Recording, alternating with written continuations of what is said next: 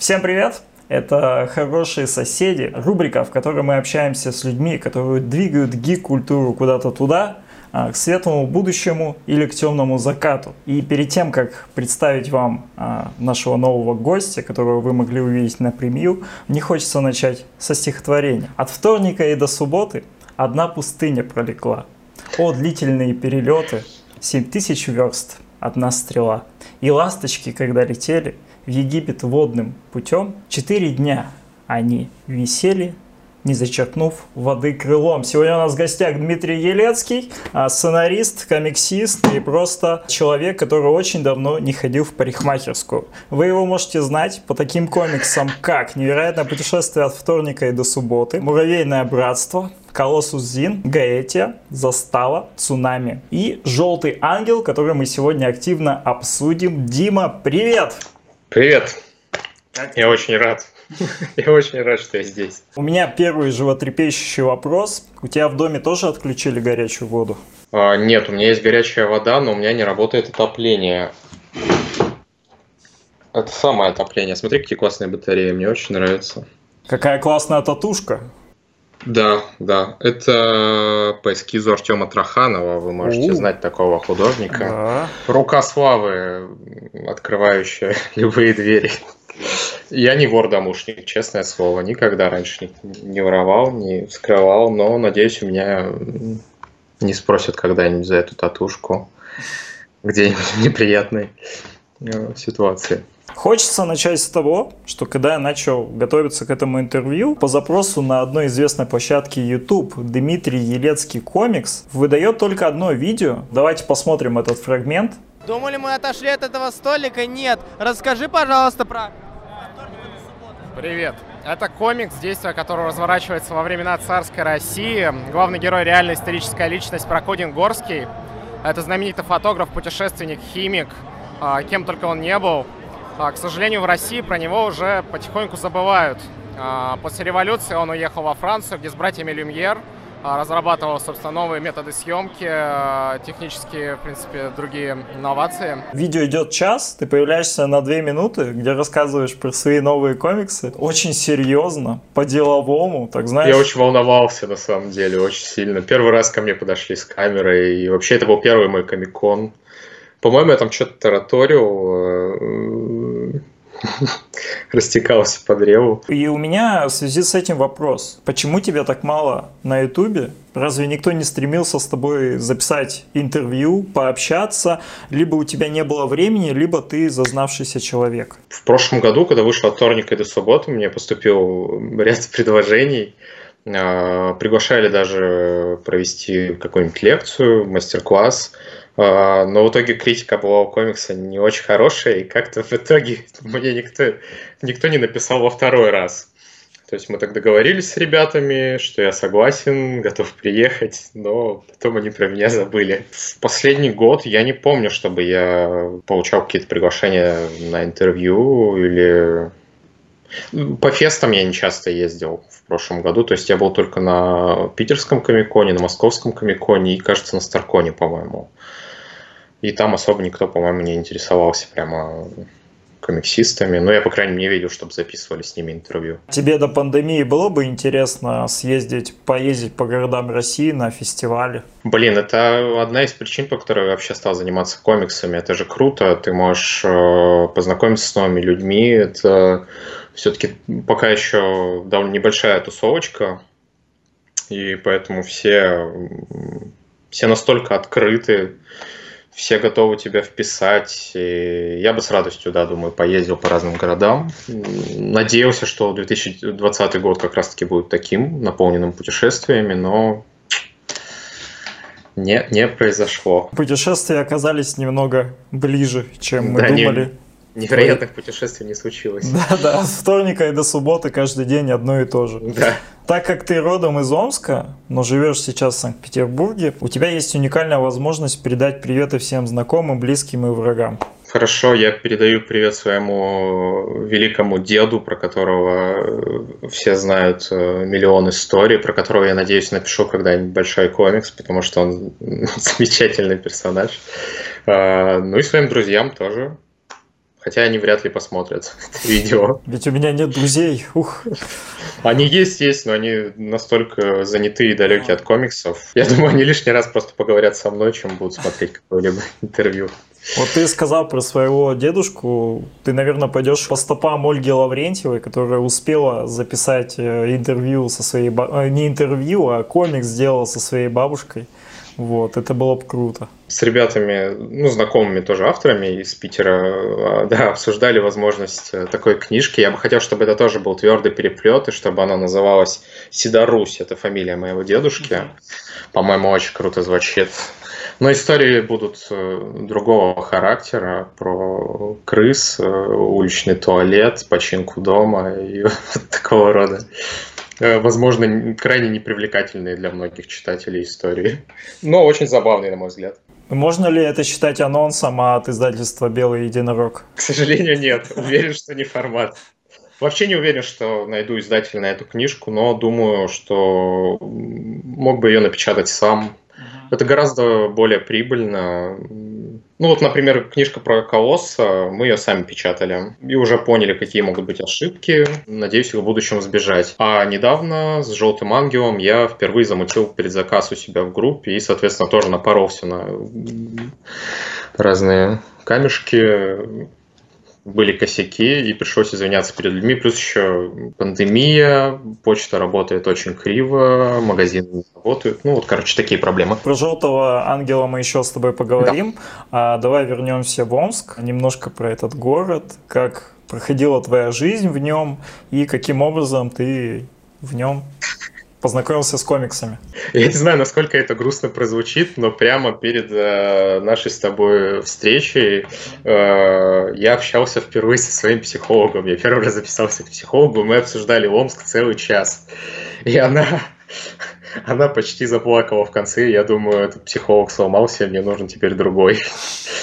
Надеюсь, надеюсь, на тебя это не произведет подобный эффект.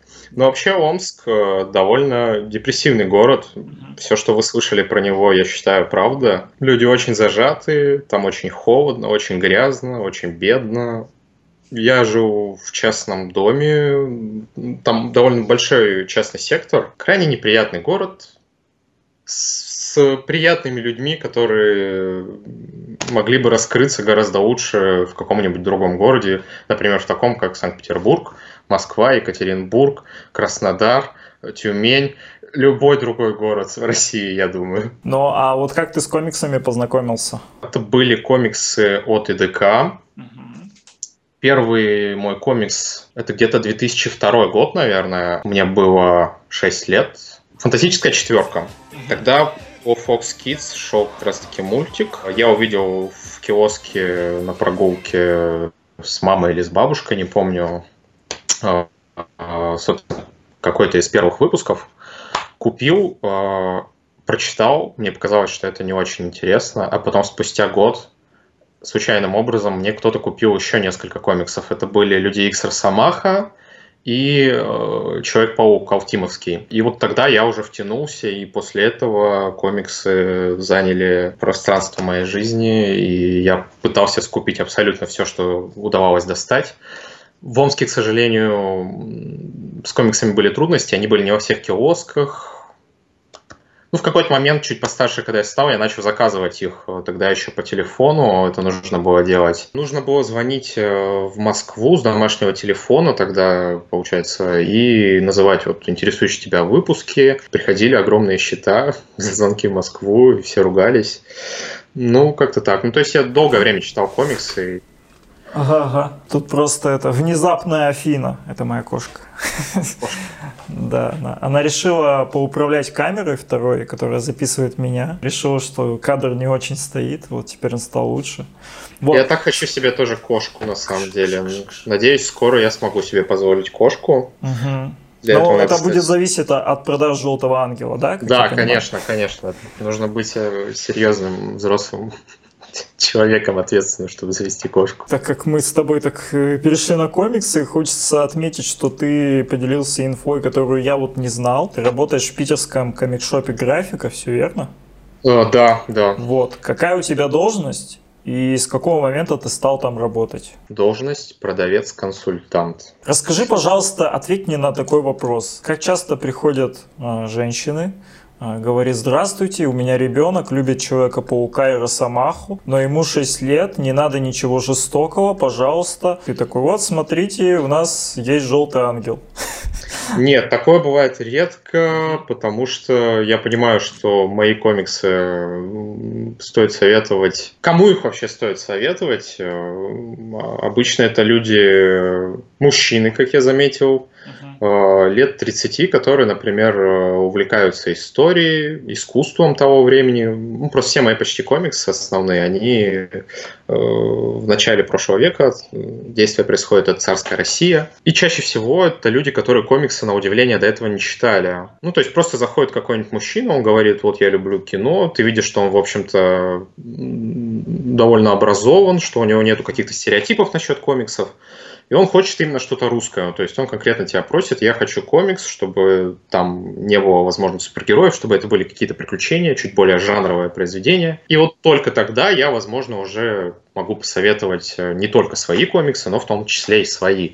Не говоря при этом, что я автор, а просто, ну так, коротко рассказывая о них. Периодически их берут, периодически возвращаются и говорят, что было интересно. Один человек даже мне, в принципе, неплохо так э, пересказал сюжет э, от вторника и до субботы, то есть он его понял так, как я его, в принципе, задумывал. Ну, он пару вопросов спросил, а я поделился, сказал, что у меня есть своя версия происходящего, но я не знаю, как было задумано. Вот. Это человек Леонид Парфенов? Вот, возможно, блин, я очень хочу как-нибудь где-нибудь подсунуть Леониду Парфенову свои комиксы. Перед тем, как перейти к нашим обсуждалочкам твоих работ поведай мне одну историю про одну твою знакомую. Вы, Дмитрий Елецкий, пишете в соавторстве с Ольгой Рябченко. И, как мне известно, вы писали комикс от вторника и до субботы вместе. И, если я не ошибаюсь, «Желтый ангел». Да, да. Вот. Ну, э... Расскажи немного о ней, представь ее. Информации про нее я не нашел. Я нашел ее страницу в ВК, но она не хочет добавлять меня друзья, поэтому э, ищу информацию Правда? у тебя. Не, я шучу. Э, расскажи, кто она, э, чем занимается и как вы работаете в тандеме. Оля моя девушка, мы встречаемся уже довольно давно, лет пять, наверное. А, периодически расставаясь, потом снова сходимся. Оля просто по образованию лингвист, она очень начитанная, гораздо более начитанная, чем я, переписывает какие-то кусочки, подсказывает, указывает мне на ошибки грамматические, э, пунктуационные. По сути, она вот корректирует и редактирует тексты, но, естественно, поскольку мы близкие люди, я рассказываю ей э, о части замыслов, где-то она что-то тоже интересное придумывает, я это добавляю, иногда не добавляю, но, в общем-то, она помогала мне на самом деле делать все книжки, и я из-за этого крайне благодарен. Скажи, она, вот когда вы с ней познакомились, э, она знала о комиксах, она их читала, смотрела? Ну, скорее просто, просто знала о них. То есть она, да, не увлекается комиксами, но за последние четыре года она читает, я заметил, покупает что-то сама, я то есть не, не стараюсь не, не подсовывать. Естественно, что-то советую, но я уже заметил, что она сама довольно uh-huh. хорошо ориентируется. Причем в русских авторах тоже. Она, опять же, знакома с питерскими ребятами, с Ромой Титовым, с Глебом, с Артемом Трохановым. Ну, в общем, мы все общаемся между собой периодически, ходим куда-то. Ты имеешь в виду Глеб Мельников? Да, ну он приезжал в прошлом году на питерский комикон, да, влилась в это. Но это скорее для нее, наверное, такое хобби дополнительное. Обсудим невероятное путешествие. Я смотрел обзоры, и многие называют невероятное приключение. Невероятное путешествие от вторника и до субботы. Вот такое издание.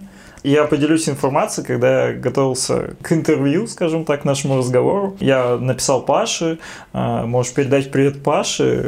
Ну, он, ну, он не просил, но просто. У нас есть э, комикшоп «Секретная галактика», он предоставил мне эти комиксы на прочтение. Я говорю, я не читал ни одного комикса Димы Елецкого. Я где-то слышал про него, но ничего не читал. Он мне предоставил эти комиксы, и в конце еще «Желтого ангела» разыграем. Это круто. Так вот, и когда он мне их привез, я их положил в стороночку, читал с сорви голову, голову Миллера. Потом я такой, ну надо подготовиться, надо почитать именно комиксы. И когда я достал комикс, я просто офигел от формата. То есть я видел, что это TPB, но он увеличенного формата Да. и больше под- по- подошел бы, знаешь, под hardcover идеально. Так как это первый официально изданный комикс, а, под началом издательства «Белый единорог», возникает вопрос, как началось ваше сотрудничество и с чего все пошло-поехало. Ты принес идею, либо они предложили тебе написать комикс, то есть как произошел этот симбиоз. Вообще, как появился, появилась идея комикса «Вторника и до субботы»? Вот ты сегодня про Парфенова вспоминал. По-моему, я был в 11 классе, э, готовился к ЕГЭ, валялся на диване и увидел по телевизору передачу, документальную работу «Цвет нации» про Прокудина Горского, который, собственно, и сделал Леонид Парфенов. Я подумал, вау, какая крутая персона, путешественник, фотограф, изобретатель, все вместе. После этого я начал потихоньку писать сценарий, делать какие-то заметки. Появился уже своего рода пич, и я начал искать художника. Сначала художника, об издательстве я пока что не думал. Я обращался к различным начинающим художникам, ведь я начинающий сценарист. Никто не отказывался, все соглашались, но в итоге куда-то пропадали. Типа, да-да, сейчас я нарисую, что-нибудь скинули и пропали. И вот в какой-то момент я уже совсем расстроился, отчаялся. Я подумал, блин, ну, наверное, наверное, дело во мне тоже. Может быть, какой-то сложный сценарий. Он еще... Э, я, как все э, молодые люди, тогда думал, что надо писать, э, вот как пишет Алан Мур, типа как Грант Моррисон, большой сценарий такой подробный.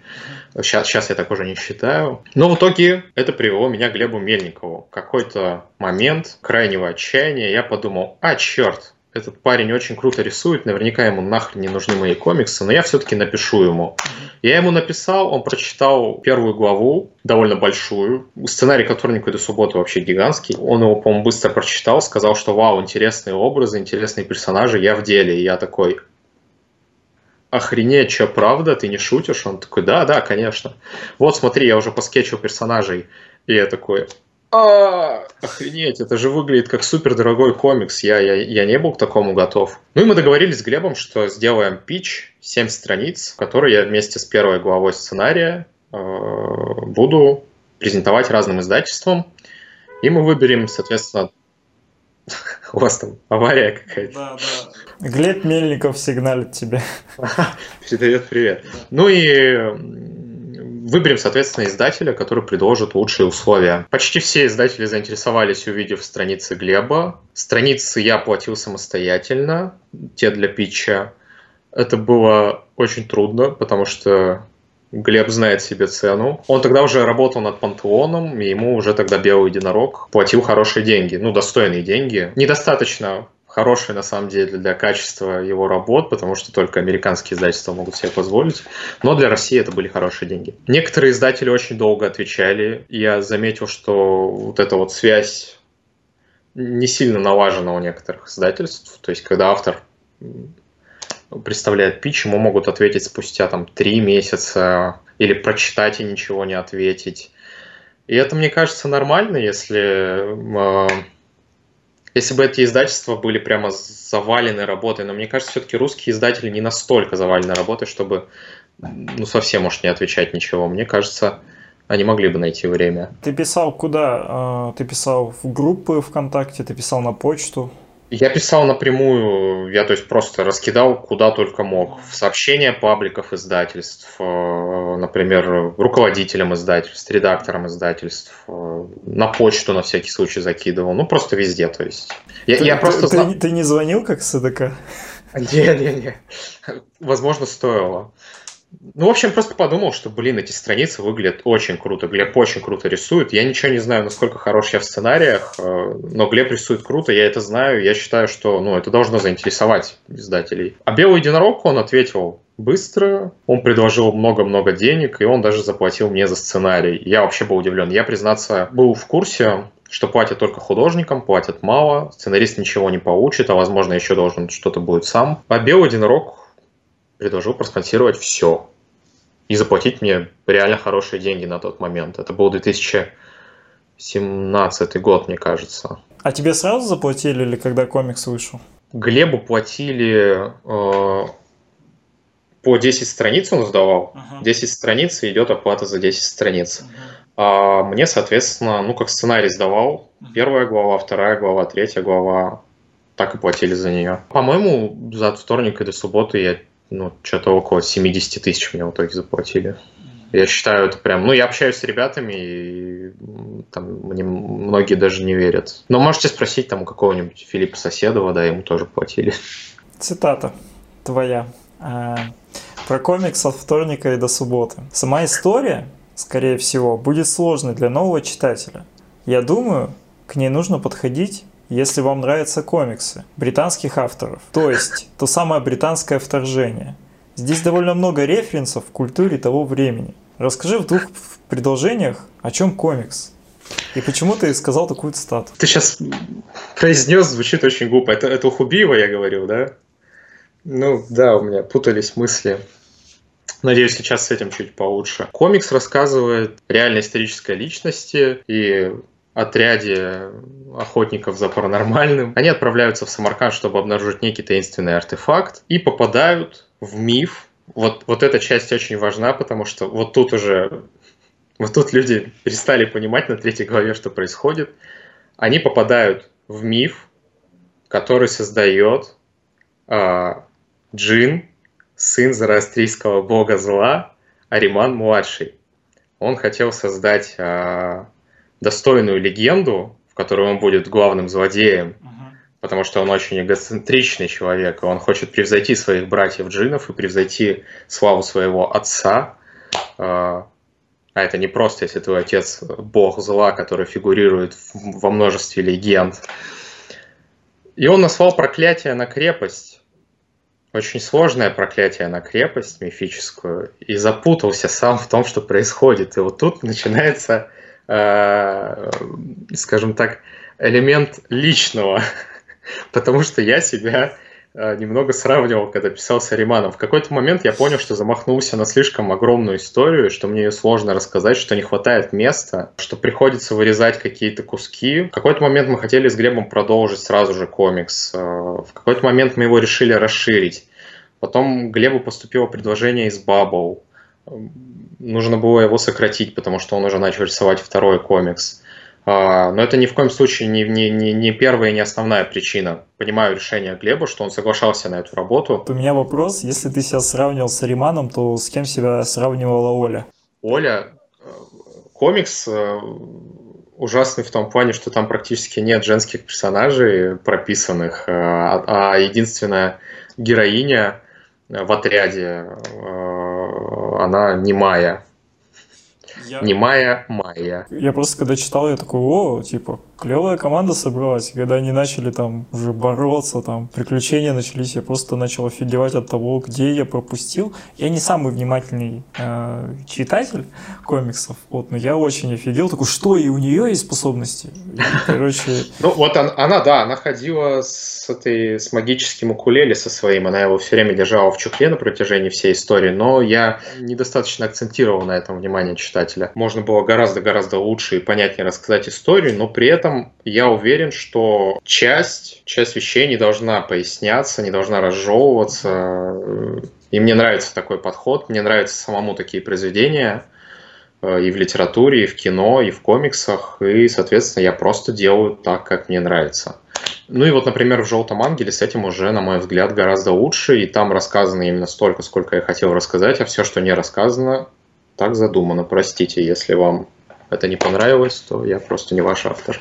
Ну вот видно, Дим, какой ты. Ты сейчас показал всю свою натуру.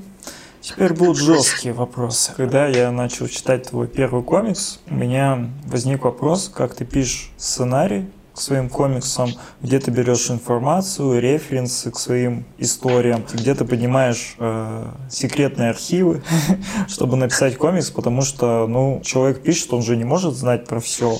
То есть да, э, у тебя показано и то время, как люди одевались, как люди разговаривали, какие там машины были, каких машин не было, какие в, то, в 20 веке способности использовали люди. Многие об этом забывают. Расскажи вот об этом моменте, как ты работаешь с информацией. В принципе, я стараюсь постоянно что-либо читать, и я чувствую некоторое неудовлетворение, если я в течение дня ничего не прочитал, ничего не посмотрел. Поэтому прошлый год был ужасный. Я в прошлом году много работал и почти, почти ничего нового для себя не читал, не смотрел, даже в кино не ходил. А я привык, что я смотрю один фильм в день какой-нибудь э, и выписываю. Из, из всего просмотренного и прочитанного я делаю различные заметки. У меня есть куча документов, Раньше это были в Омске листочки, потом я понял, что листочки теряются, их съедают крысы, и просто нужно, короче, это все в цифру переводить. Известные омские крысы. Известные омские крысы, я правда, они такие же огромные, как в Питере. Гигантские крысы. Я с ними, я с ними полжизни проборолся в своем частном доме. Именно по этой истории выпущен комикс «Мышиная гвардия». Да, да. Был фильм э, «Мышиная охота», кажется. Не смотрел такой. Там два чувака сражались с мышкой и разрушили свой дом. Это примерно вот э, то, как я со своим дедом жил. Я, соответственно, просто, да, выписываю. Потом, э, естественно, это Википедия в том числе. У меня есть определенные концепты, и я знаю, над чем я буду работать в ближайшее время. Обычно это от трех до пяти историй одновременно. И когда я что-то смотрю или читаю, я просто понимаю, в какую из историй это можно засунуть. Тот или иной фрагмент мне понравившийся. В плане исторической достоверности, ну, ты просто смотришь фотоальбомы того времени. Э, опять же, есть большое количество разных сайтов. Язык, какие-то слова, жаргонизмы можно проверять в корпусе, национальном корпусе русского языка. Ты просто вбиваешь и смотришь, использовались ли они Э, в то время в художественной литературе или в научной. Я так делаю со всеми словами, которые используются в любом моем комиксе. Я, то есть, их реально все пробиваю. У меня есть комикс, возможно, ты его увидел здесь. Мы приближаемся к теме критики. Читал ли ты этот комикс? Ну, Хобой я начинал читать, я его не читал весь и э, планирую это сделать уже довольно давно, потому что мне кажется, это ну, вот одна из таких огромных важных серий, а я ее не читал. Прям стыдно. Угу. Потому что когда при прочтении э, комикса «Невероятное путешествие от вторника и до субботы», там немножко чувствуется вот это вот э, как будто сценарная работа, как будто не Ольга с тобой писала, а Майк Миньо. Почему, я думаю? Потому что мне кажется, что от вторника... Я просто это уже понял впоследствии, что от вторника до субботы там даже на обложках видно, что даже можно, мне кажется, обложки сопоставить, у них есть некая схожесть.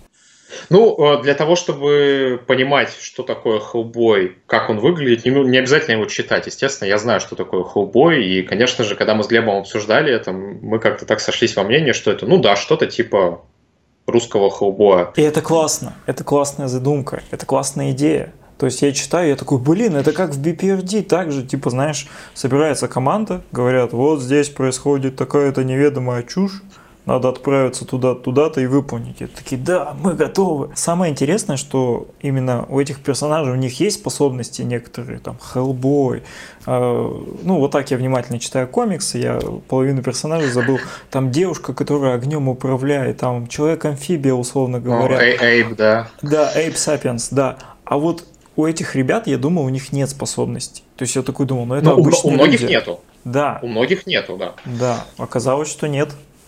Некоторых есть, а некоторым э, я хотел способности вести в продолжение. Потому что способности это, блин, интересно, это красиво, это же можно экшен классный замутить, если у персонажа есть способности. Мы же э, в том числе из-за этого все любим комиксы, они должны быть яркими. Я, кстати, считаю, что это тоже ошибка, и, наверное, стоило все-таки сразу уже как-то обозначить и вести некоторым героям способности вот прям в первой главе. Но, например, в конце про Кудин Горский в конце от вторника до субботы он получает классный новый фотоаппарат от Аримана. У меня было много планов на эту штуковину в сиквеле. Как ты относишься к критике?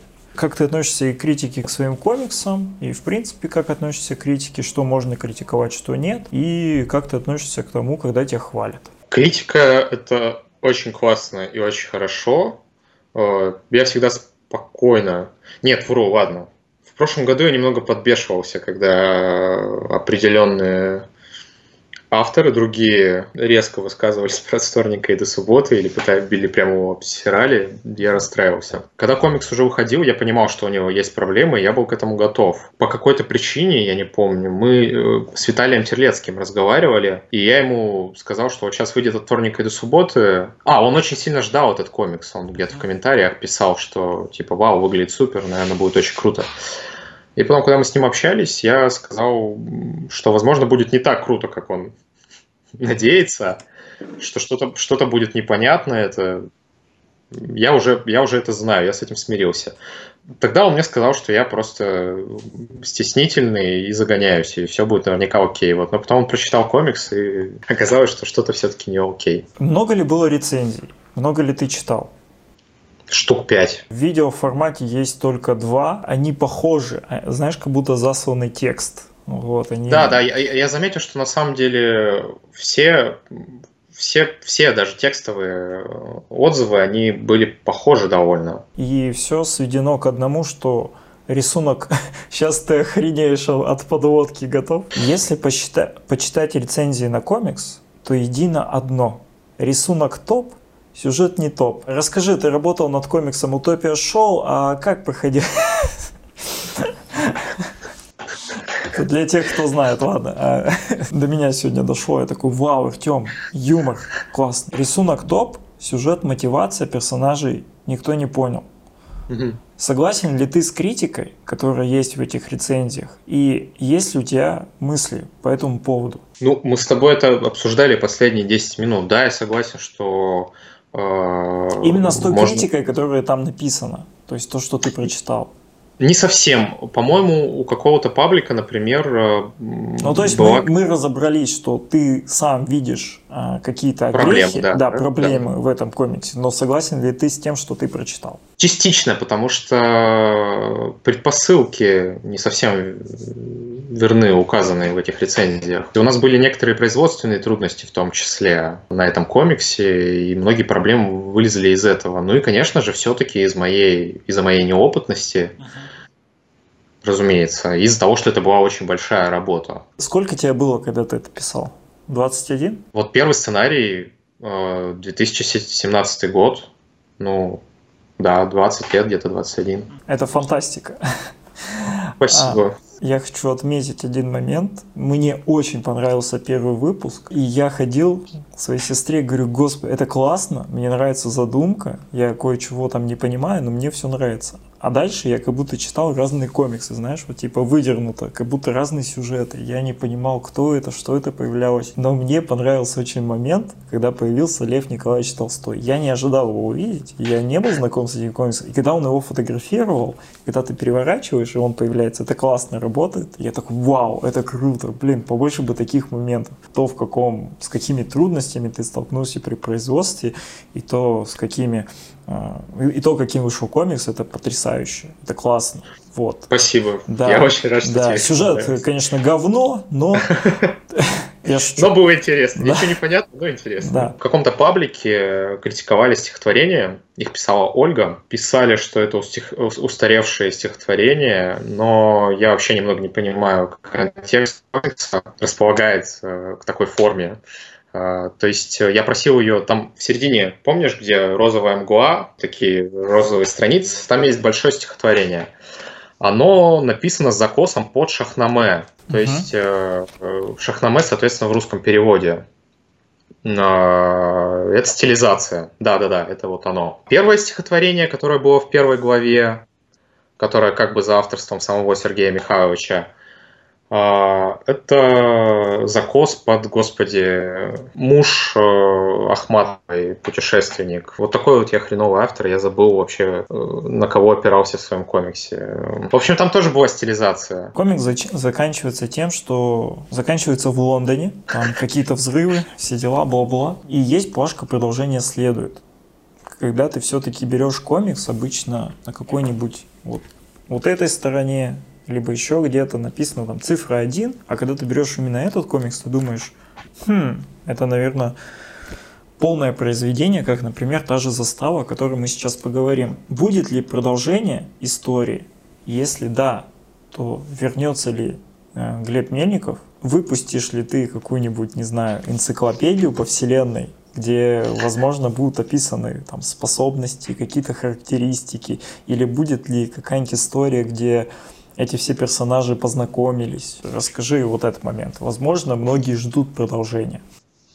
Э, я хочу сделать продолжение. У меня есть уже большое количество, опять же, наработок. Я знаю, как это все должно закончиться. В прошлом году Глеб писал, что, в принципе, готов как-то отдельно от издательства нарисовать еще один том в перерыве между своими американскими комиксами. Я бы сам, на самом деле, Глебу посоветовал этого не делать, потому что Блин, он сейчас рисует такие классные вещи, ему возвращаться в русский комикс, ну, правда, не надо, не стоит, я ему это говорил, и нет, я думаю, я думаю, Глеб не вернется. Есть надежда, что он выйдет. То есть, э, да, э... да, да. А примерно я, дата это 21 22 Не, не, не, не.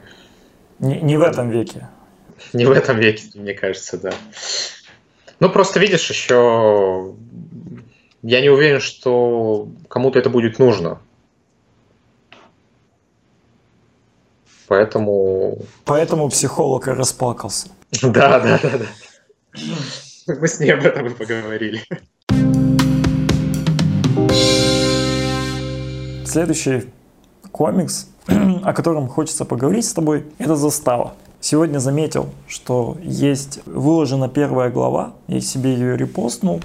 Мне кажется, это прекрасная первая глава, с которой должен ознакомиться каждый. Но если сравнить вот эти две книжки, Общее у них то, что на обложках, что здесь, что здесь команда. Тебе проще писать историю, где центральные герои работают в команде, чем сюжет с одним центральным главным героем. Либо это надумка неопытного журналиста. Как будут выглядеть обложки, решает обычно художник на самом деле. Он делает скетч обложки, и мы уже создателям, соответственно, э, говорим, нравится нам или нет. Uh-huh.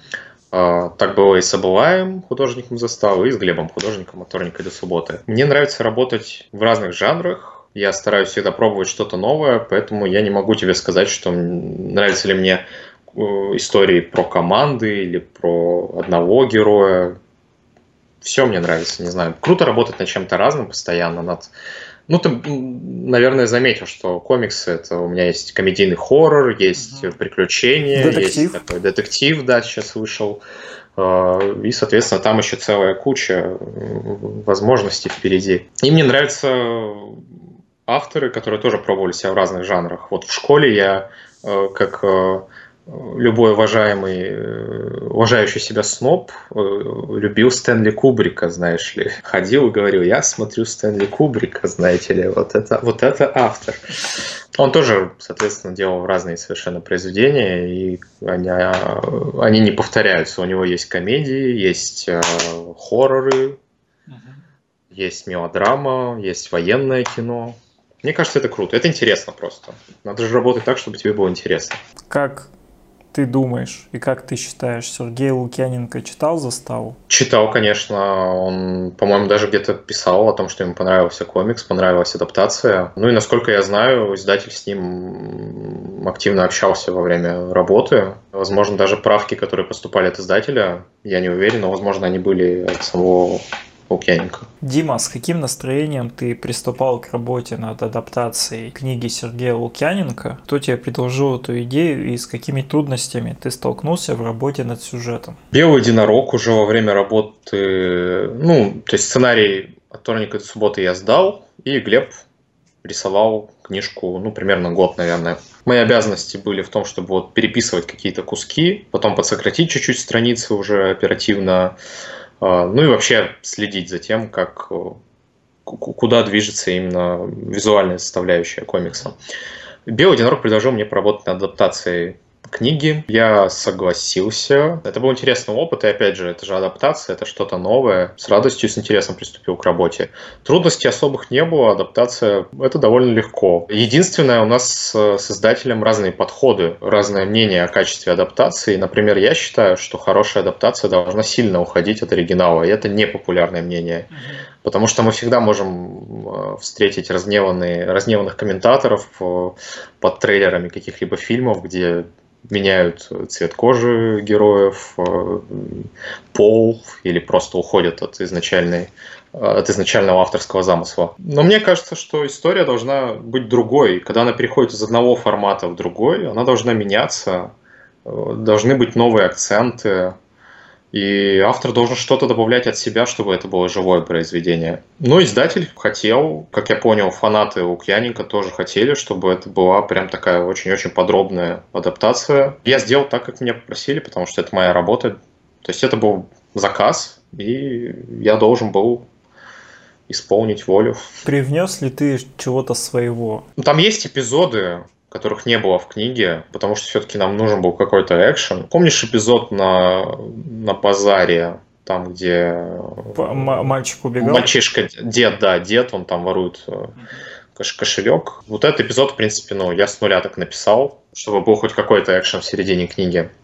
Ну и какие-то еще мелочи я тоже от себя добавлял, конечно, издатель разрешал. Какие-то он забраковал. Предложения у меня все равно были на протяжении всей работы. То есть я предлагал изменить внешний вид героев, какие-то черты характера даже поменять, которые, на мой взгляд, лучше бы работали в данном формате, формате комикса. Ты можешь заметить, что в конце книги написано, есть послесловие от издателя, где он говорит о том, что он вмешивался в работу активно, что это был заказ. Ну вот, в принципе, как бы он сам этого не скрывает, и какие-то вещи, куски текста он даже добавил уже самостоятельно. Uh-huh. То есть он просто взял с книги диалоги, ну, таких моментов штуки три, наверное. А, один из кусочков мне, например, ну, не очень нравится до сих пор. Я считаю, что там слишком много текста, и это выглядит как, ну, такая, типа, э, Википедия в комиксе. То есть ты бы... считаешь, что это неправильный подход, так лучше не делать? Я считаю, что этот подход имеет место быть, но мне он не нравится. Я не считаю, что он неправильный.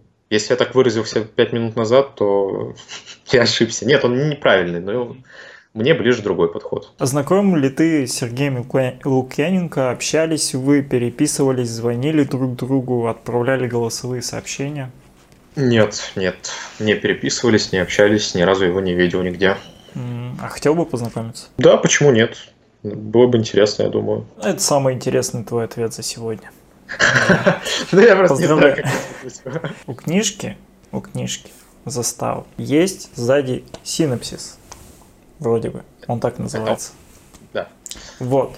Э, как ты считаешь, данный текст, находящийся сзади, он продает комикс или нет? Это очень, это очень сложный вопрос. А, просто я, я, я не читаю аннотации, когда покупаю какую-то книжку, я уже знаю. Я не читаю аннотации, я работаю в комик-шопе.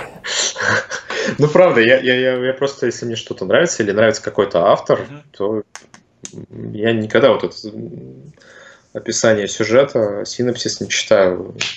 Не знаю, мне кажется, он просто нейтральный. Он, он, он вряд ли он прямо очень завлекает. Этот комикс больше на фанатов Лукьяненко.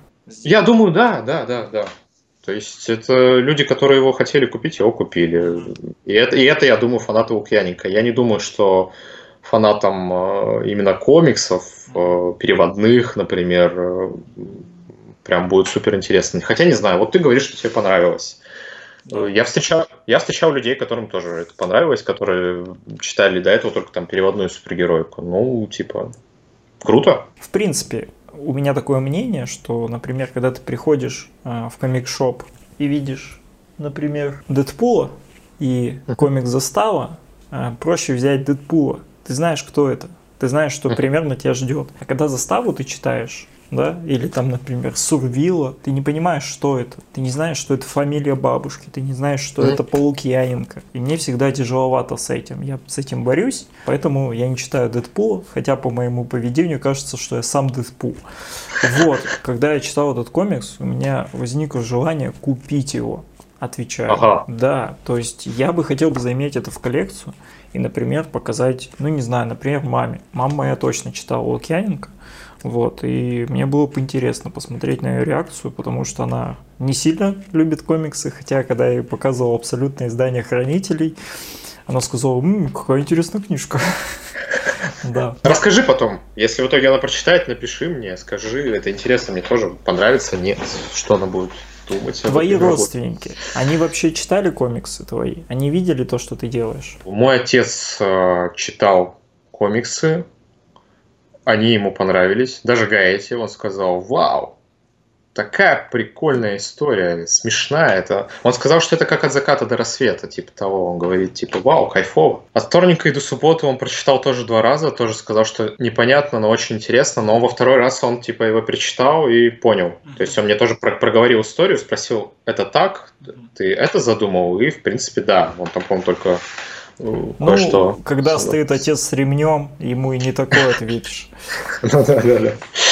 А, соответственно, вот да, он, получается, все прочитал. Заставу тоже ему вроде норм. А, с мамой я практически не общаюсь, и поэтому она, она живет не в России, и она не, не читала и не видела, не держала в руках мои комиксы. А бабушка просто их полистала и сказала, что, блин, круто, большие книжки и вообще, и вообще классно. Но она одобряет, кстати, комиксы. Она говорит, это очень классно, и она мне покупала их в детстве. Я ей тоже благодарен за, за, за вклад. Ну, во-первых, бабушке привет, она у тебя гиперактивная, и многие, наверное, благодарны ей за то, что она покупала тебе комиксы, наверное, ты и благодарен. Я очень благодарен. Да. Она, она будет рада услышать, что кто-то передает ей привет. Да. Обязательно. А как, я, я, я серьезно. Как, как зовут? А, Светлана Михайловна. Светлана Михайловна, у вас классный внук, и вы очень классная. Надеюсь, Отлично. у вас все хорошо и все в порядке со здоровьем. Все. Она будет в восторге, спасибо. Меня два вопроса. Первый. Хотел ли ты поработать бы когда-нибудь с Лукьяненко вместе над а, не адаптацией, а над каким-нибудь оригинальным сюжетом? И второй вопрос по Аблаю Кусаинову. Расскажи о нем, как тебе его работа, как тебе с ним работалось, если ты с ним как-то это что-то обсуждал? У меня вообще никаких конфликтов никогда с художниками не было, э, ни на одном комиксе. Я со всеми очень тепло общаюсь, и с Абылаем, и с Димой Осипенко, и с Глебом, и даже со Скольдом мы по почте переписываемся. Вот. Надеюсь с ним пообщаться еще больше. Абулай классный парень, он очень быстро рисует, всегда прекрасно понимает, что ты хочешь видеть в комиксе, в истории, добавляет элементы от себя, и лично я, в принципе, никогда от них не был, никогда не был против этих добавлений. А, ну, какие-то, опять же, а, были отсеяны издателем, то есть он предлагал дизайны изменить, свои варианты. Вот что-то было принято, что-то нет но он очень-очень классный и потрясающе работает как в цифре, так и в традишке. У него абсолютно офигенные комиссионы. Если где-нибудь его встретите на Комиконе, обязательно заказывайте. Он берет не так уж много. Этот парень абсолютно точно скоро, так же как Глеб, покорит э, большую двойку. Я в этом не сомневаюсь. Он, он замечательный. Лукьяненко. Лукьяненко. Хотел бы, хотел бы я поработать над оригинальной историей в соавторстве. Я думаю, у нас бы не получилось, потому что раз, разный возраст, э, э, слишком Но он мало старше точек. тебя на 5 лет, э, все-таки, да?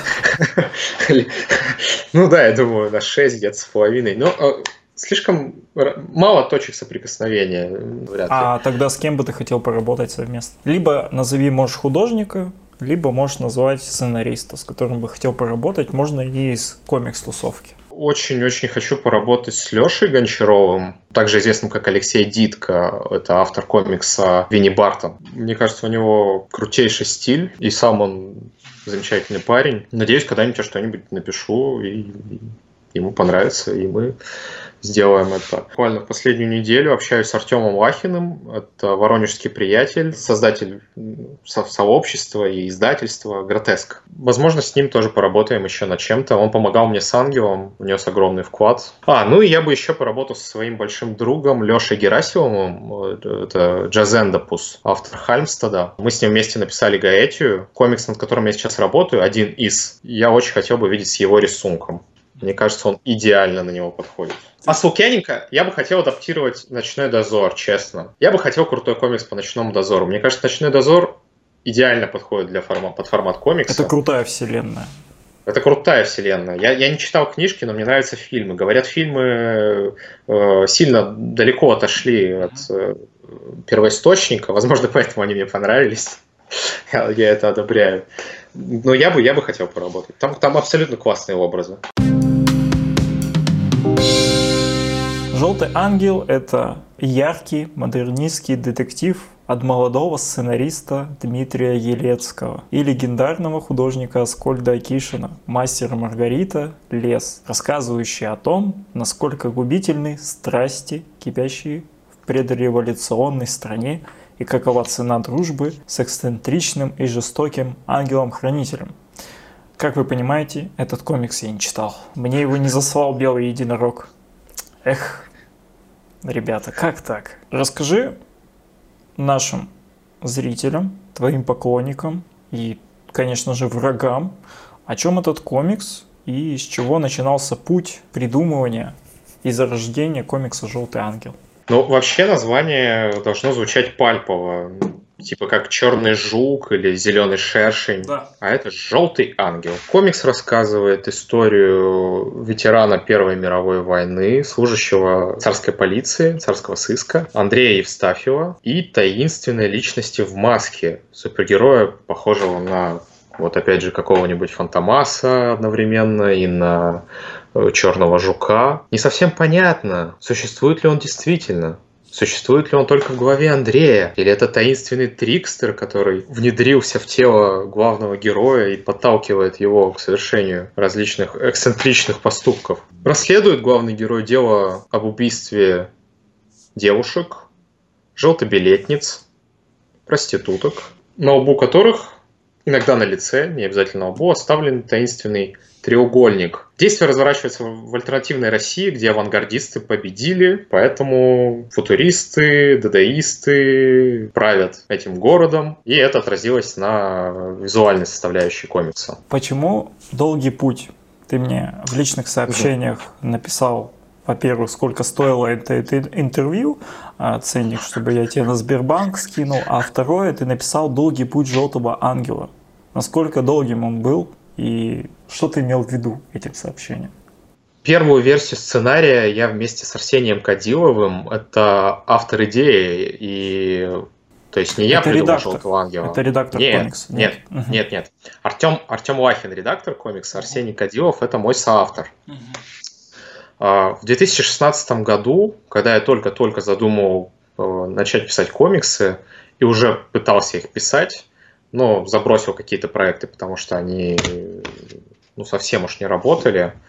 Хотя часть я все еще хочу реанимировать и, возможно, сделаю это. Мы с Арсением, это тоже Амич, любитель комиксов, э, обсудили возможность создания комикса «Желтый ангел». У него был э, краткий, краткое описание происходящего в первой главе mm-hmm. этого комикса.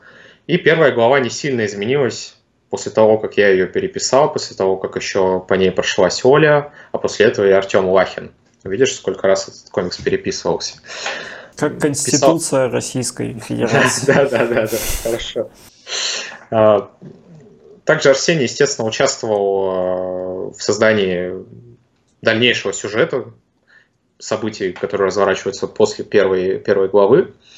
А, писал куски диалогов, ну, активно участвовал в разработке комикса. Могу сказать, кто работал над Ангелом. Это был Никита Петров, художник, замечательный иллюстратор, но вот только сейчас, спустя 4 года, получается, он потихоньку переходит в комиксы. Потом мы отдали комикс, по-моему, Ярославу Остапееву. Вот это был 2017 год, и я продавал сценарий белому единорогу. Продвигал его, говорил, вот классная история есть. И нам тогда нужна была скорость, нужен был быстро пич, нужны были нарисованные страницы, и Ярослав по какой-то причине забуксовал, и страниц не было, и поэтому нам тоже пришлось как бы сменить художника. Следующим художником был Дмитрий Феоктистов. Вы его можете знать по комиксам «Фронтир». Я в паблик свой выкладывал даже странички за его авторством, он у себя тоже, по-моему, выкладывал. Он сделал 12 страниц, но в какой-то момент у него был, было тяжелое время, и он тоже не смог работать.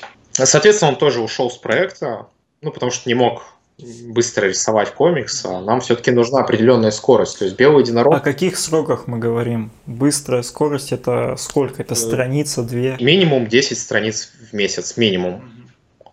Ну, чтобы через полтора года мы нарисовали 150-страничный комикс уже точно. Ну, то есть желательно вообще это за год делать. Ну, а иначе это все растягивается, Э, я как автор уже тоже все-таки как человек расту, и мне начинает что-то не нравиться, возникает желание что-то переписать, но это начинается производственный ад, и это всегда плохо. Поэтому я очень рад, что в итоге мы пришли к Аскольду Акишину. Я очень волновался, и так же, как с Глебом, не верил, что Аскольд Акишин может нарисовать мой комикс написал ему на почту, он ответил, вау, какая интересная эпоха, какие интересные образы, Дмитрий, так круто, я готов это рисовать, давайте, погнали. И Аскольд рисует невероятно быстро. По-моему, по-моему, он скинул через три недели 40 страниц сразу. Три недели. Я такой, а, охренеть. Ну и в итоге еще сценарий потом начал переписываться под Аскольда, потому что у Аскольда необычная раскадровка, у него обычно 3-2 панели, максимум 4 на странице, а до этого в сценарии было по 6-7 панелей иногда. Ну и, соответственно, я его растянул и переработал. Я, я, я если что поясню, типа я пишу full скрипт, где есть страница, есть панели и описание каждой панели. И количество панелей задаю именно я. Ну, если это не обсуждается заранее с художником, то есть я также могу дать э, свободу. Вот на одном из новых комиксов я, комиксов я просто прописывал без деления на панели. Комикс вырос из-за этого, из-за подхода Аскольда, увеличился в объеме, но и заодно мы исправили какие-то ошибки который я уже заметил при повторном изучении сценария, и вот тут вот мне как раз-таки помогал Артем Лахин. А получается, изначальную версию, которую мы предлагали Никите, Ярославу Остапееву и Диме Феоктистову, мы писали вместе с Арсением, и Ольга Рябченко. Ну, во-первых, потому что ты рассказал про Аскольда Акишина, это интересно. Теперь мы все знаем, что Аскольд Акишин вряд ли будет сотрудничать с Томом Кингом. Вот, у него свои там заморочки с панелями. Вот, мне интересно вот что. Ты об этом немножко рассказал, но вот хочется чуть подробнее. Как на твои проекты соглашаются иллюстраторы? Что ты им такое пишешь? Или все дело в твоих сценариях? Либо дело в подаче, как ты пишешь, потому что многие стесняются писать. Не стоит бояться, если вы хотите кому-то написать, обязательно напишите. Угу. Художники, художники не кусаются. Если художник вам не ответил, не расстраивайтесь, возможно, он очень занят. Возможно, ему все-таки не понравилось ваше предложение, и он даже решил не отвечать вам. Попробуйте написать другому. Когда я только начал работать, когда я понял, что планирую связать э, с комиксами свою жизнь, я заметил, что у большинства авторов, точнее вокруг, вокруг большинства комиксов ходят истории, что сценаристы скидывают комикс в разных документах, э, какие-то куски заметок, э, короче, полная каша, которую потом художник пытается собрать, и из-за этого получается вот тот самый производственный ад. И комиксы либо очень долго делаются, либо не доделываются вообще. И я сразу сказал себе, Дима, ты так не будешь делать, у тебя будет full скрипт готовый, и ты будешь предлагать художнику только готовый комикс, завершенный до конца. То есть это а, полностью прописанный сценарий, это не идея? Полностью прописанный, угу. нет, да, да, полностью прописанный сценарий. Для начала я скидываю обычно первую главу, и по ней уже понятно вообще, о чем комикс, какие персонажи, место действия, и можно определиться, интересно ли тебе это рисовать или нет. У меня очень подробные сценарии, возможно, даже слишком. Я думаю, это немножко отдает графомании какой-то. Надо тоже обсудить с психологом. Ну, а... у нее будет сердечный приступ, чувак. Ну, в смысле, у меня, у меня действительно гигантские описания. То есть сценарий обычно начинается с описания действующих лиц, то, как они выглядят, и я прописываю прям все до мелочей. Э, какие-то аксессуары у героев. Но я никогда не призываю художника следовать сценарию досконально. Обычно это всегда обсуждается. То есть какие-то вещи можно убрать. Я их написал, ну и пофигу, можно добавить что-то другое. Если я вижу, что какая-то деталька действительно важна, для истории или для продолжения, тогда я говорю художнику, что да, чувак, вот это вот обязательно надо оставить. Иллюстраторы, которые работали с тобой, они что писали про твой сценарий? То есть они благодарны то, что ты так расписал очень подробно, или наоборот, они такие, блин, чувак, много текста. У меня ни разу, я говорю, у меня ни разу не было такого, чтобы мне художник написал, что что-то не так. Мы действительно очень хорошо сотрудничали с ребятами, и я этому рад. То есть хотя бы здесь я точно не облажался. И насколько я знаю, всем ребятам было комфортно со мной работать. Они пишут об этом в Твиттере, э, рассказывают в интервью. Ну, им было комфортно, и это для меня главное, что значит, я все сделал правильно. Дим, но то, что про тебя в Твиттере пишут, это еще не показатель. Знаешь почему? Потому что когда на Ютубе ты пишешь Дмитрий Елецкий, а, высвечивается певец, Дмитрий Елецкий, у которого 100 подписчиков, который записывает каверы, и, возможно, они под него рисовали. Они не тебя имели в виду, так что ты тут не зазнавайся. А какие каверы? Это каверы на русских исполнителей? Нет, там что-то на английском. Я... Вот он кавер. Ну, а для Хоп. того, чтобы появилось больше объема, есть самое прекрасное упражнение, которое нам дано природой. Это, конечно же, зевок. Именно он создает тот необходимый объем, который позволяет звуку выходить. Отличительная деталь изданий Белого единорога в том, что указана цена. А, да, да. У других роскошь. издательств я такого не видел. У наших многих издательств такого нету. Когда я общался с одним умным человеком, ее зовут Анна, она сказала, что это итальянская, испанская, там немецкая практика указывает цены. У меня сейчас спрашивали, почему такие дорогие издания у Белого единорога. Ответ один простой. Он платит нам много денег. То есть на производство комикса э, оригинального у Белого Единорога уходит, ну, примерно 500-600 тысяч рублей, ты представляешь? То есть такое себе может позволить только издательство Bubble. У них, естественно, еще э, лучше гонорары, выше. Э, вот отсюда такая цена за ТПБшку. Ну и они увеличенного формата и на хорошей бумаге напечатаны, я считаю. Это правда хорошее издание, ребята. Если вы хотите э, заинтересованы, загляните Ссылка в описании, я оставлю на комиксы, которые мы обсуждали, а, все ссылки, вы можете их приобрести. Последнее по «Желтому ангелу». Почему его стоит купить? Во-первых, абсолютно точно это уникальная графика Аскольда Акишина и невероятно классный цвет Сережи Назарова и Сони Кощеевой. Сережа, наверное, лучший колорист в России сейчас, э, на мой взгляд. Потрясающий человек. И постепенно он тоже уже переходит э, на западные комиксы. Он сейчас сделал книжку с сыном э, Дэвида Боуи, это получается Дункан Джонсон, да, кажется. Называется она Мади. Он покрасил там популярного художника британского британского вроде, надеюсь, не ошибся, Криса Вестона. И сделал это тоже исключительно. В «Желтом ангеле» в первую очередь невероятно интересные визуальные образы, но еще, вроде как говорят, неплохая история. Книжку просто интересно разглядывать, приятно иметь в своей коллекции. Если вы даже не читали комиксы, она выглядит потрясающе. Кстати, ребята, вы можете выиграть э, «Желтого ангела». Я сам в шоке, потому что у меня этого комикса нет. А как вы можете это сделать, вы скоро узнаете. Смотрите ссылки в описании и будет, будут определенные посты. Так что вы точно не пропустите. Вы выиграете и поделитесь своими фото, видео, отчетом о том, как вы не можете поднять данную книжку себе на полочку. Поделись своими планами на будущее, скорее на ближайший год, что стоит от тебя ждать и какие эксперименты, возможно, будут в твоих историях? Во-первых, это будет комикс э, для блогера «Утопия», для проекта «Утопия Шоу». Его уже анонсировало другое издательство. Сейчас его рисуют, сценарий завершен, но я его еще подчищу, естественно, перед э, леттерингом, доработаю, надеюсь. Написали мы его вместе с Ярославом Абрамовым. Он отвечает за русские проекты в другом издательстве, ну и также там работает еще переводчиком. Эта, эта книжка уже точно готова, и она уже прям вот выйдет, я думаю, осенью. Ее, по-моему, хотели пораньше выпустить, но вот опять же из-за пандемии все, все сдвинулось. Сам блогер участвовал в создании этого комикса? Да, он активно участвовал в разработке, тоже вносил какие-то правки, комментарии. Да, да, он то есть... Вроде как его все устраивает. Так, и ты там что-то дальше говорил? И дальше я надеюсь до конца года выпустить э,